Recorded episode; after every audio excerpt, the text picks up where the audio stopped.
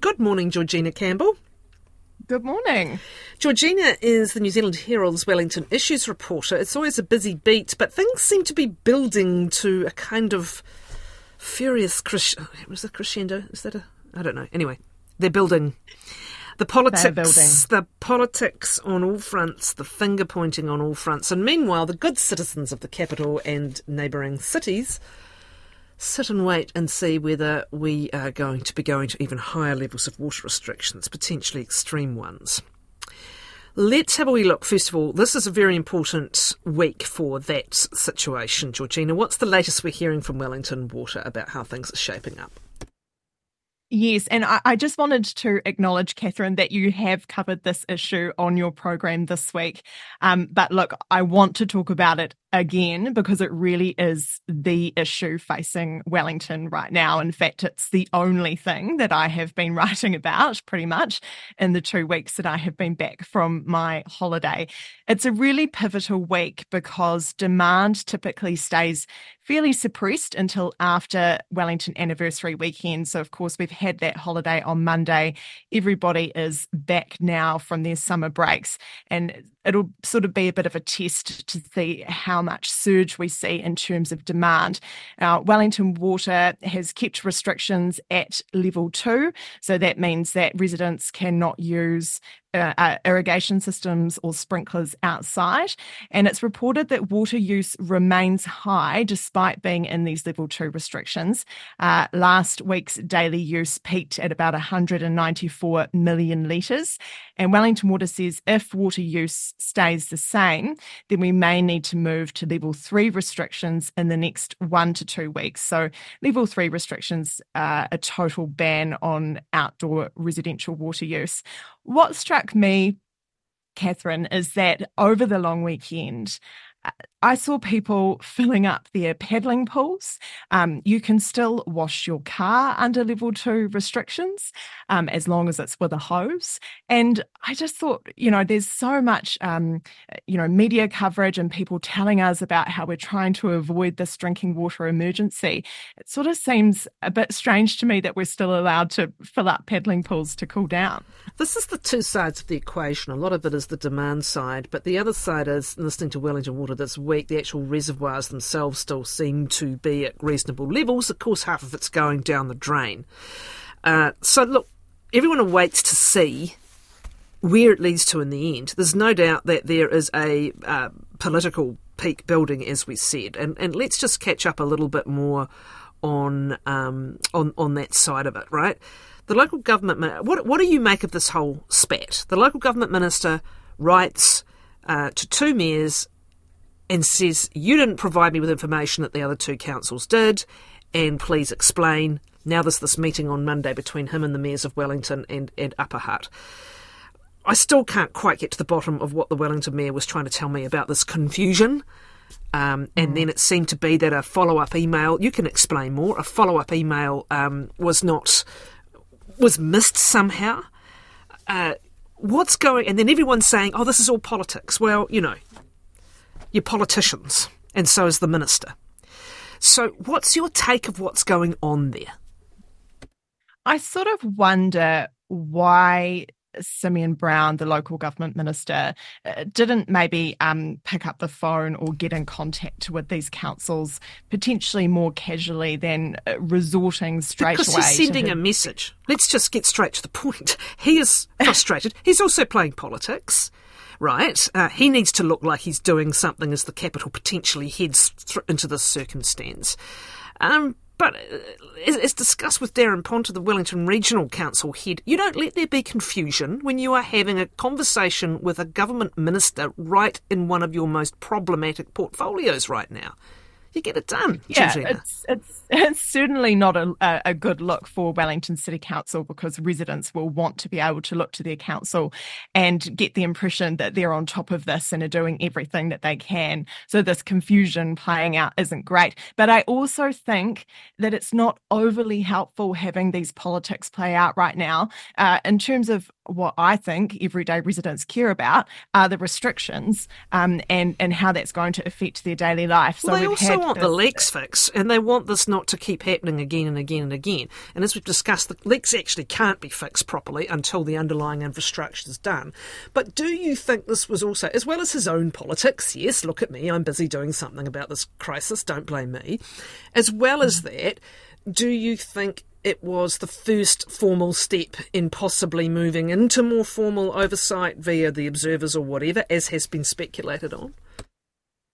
I think we're still a long way off a Crown Observer. Just looking at the part of the legislation that the minister used to request this information, um, it does include different sections relating to the likes of Crown observers and commissioners. So, this formal request for information is sort of like the lowest level of inter- intervention available to him. I think there are myriad issues that Wellington City Council was grappling with that some may argue may warrant a Crown observer. I'm not entirely convinced that the water issue alone um, would warrant putting an observer in. Uh, and it's probably unfair to lay all the blame on the current council. Um, we know that this is. Well, they're busy blaming is, other councils and busy blaming Wellington Water in some instances. This is the other finger pointing that's going on, you know? Yeah, and, and this finger pointing between councils and Wellington Water, it's it has been going on for years over um, successive councils. But I mean, as you point out, Simeon Brown is throwing his weight around. He's he's saying that he's not messing around. And look, I think we can take this as the councils being on notice. Uh, my personal view is um, it's a high, high bar for central government to, you know, take over in, in terms of a Crown Observer or commissioners and into local government. And we should do everything possible to avoid that because, um, you know, I think local government deserves to have, you know, its democratic functions, uh, you know, if, if possible. The other sort of stalking horse here, some would say, is the question of water meters. Now, this is interesting because his letter that finally got read somewhere um, in January, it specific, it, it, asked for a number of points, including um, you know, what had been done for 10 years, spending requests from Wellington Council, depreciation, all this stuff. And then the final point was a commitment to a position of uh, basically of introducing water meters. And uh, the Wellington mayor said in our interview, actually, Wellington couldn't say that. It's got to put through the got to, got to, got to go through its council. It's got to go through its processes first. A lot of people sceptical. They just see that as spending 300 million that could be spent on fixing things on meters that will ultimately be used just to get a revenue stream. Wellington Water and others argue you can use them for all sorts of things and precision and, and blah blah. Um, but that's another matter to be resolved if the minister is going to require that of a council that's not yet got a position on it. I think it's. I think the council should already have a position on it. It is really frustrating as somebody who's been reporting on water issues for a number of years the water meters question was brought up years ago when councils were warned that demand could outstrip supply in Wellington by 2026. Um, you know, we're now in 2024 and we still don't have positions on water meters. Um, my view is is that these councils need to be brave and just put it in their draft long-term plans. Um, so we, yeah, and I, I, can't see why Wellington City Council hasn't done. Well, there's another already, 300 mil divided by however many councils, and this is the other story um, that you'll be writing a lot more on, I know, uh, which is the long, t- yet more cuts. There have got to be yet more cuts to that. Um, uh, to that long term plan, and indeed a decision made on the level of, of, of, rates rises. But there's another 300 mil across the councils that they've got to come up with if that's going to happen. And this is the other conversation that'll be had with the minister on Monday. Now that Three Waters, so loathed by so many apparently, is gone, and its funding plan is gone, how are these councils going to do their 10 year plans and undertake $750 million worth of um, infrastructure upgrades for water every year? And, and what's, yep. the, what's, the, what's the replacement from the new government? That councils desperately need clarity from the government on what their plan for Three Waters is. Uh, this is uh, one uh, situation, and they are rare, where I actually feel sorry for the councils. They have been operating in this really ambiguous um, environment when they're sort of trying their best to manage the assets, although not doing a very good job of it because of funding restraints and the rest of it, thinking that Three Waters is going to come in under the, the, the previous government, and then you have a new government coming in saying, actually, no, we're not doing that, but it's not really clear exactly what their plan is. They need certainty because otherwise this is just going to go on and on and get worse every single summer. And I just would say on the water meters hundred thousand dollars, like yes, million. we need sorry million million. Yes, we need to fix the leaks and get on top of that now, but we need to start making some investments in more long term solutions um, to this problem, uh, which I see as being water meters and an additional storage lake. In happier news, who's popping up at Wellington Zoo? New babies. Thank goodness there is a good story to um, tell in Wellington. Uh, some little Ruru chicks have arrived at Wellington Zoo, and vets there are going to great lengths to make sure uh, that these impressionable young birds don't imprint on them. Um, so they they're wearing sort of big face shields when they're around them. They're playing little Ruru sounds. Um, they're avoiding speaking out loud um, uh, to sort of make sure that they don't sort of start identifying identifying with humans and can be released back into the wild. These two little chicks were found by a member of the public. Um, they were sitting on a track in the Tararua Ranges. There were no signs of the parents nearby. Um, the person observed them for a while. They left them alone for a few hours, um, but eventually came back and the parents were not present. And this person was quite worried because apparently there was a pack of hunting dogs about to enter the area.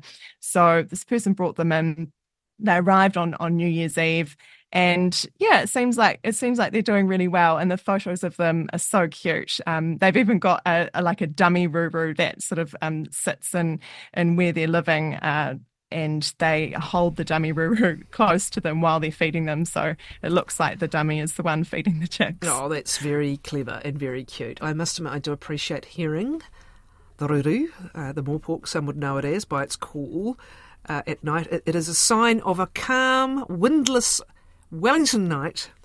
Uh, there have been a lot of them and a lot of heat and mugginess and complaints from from the locals, but it's always a lovely sound.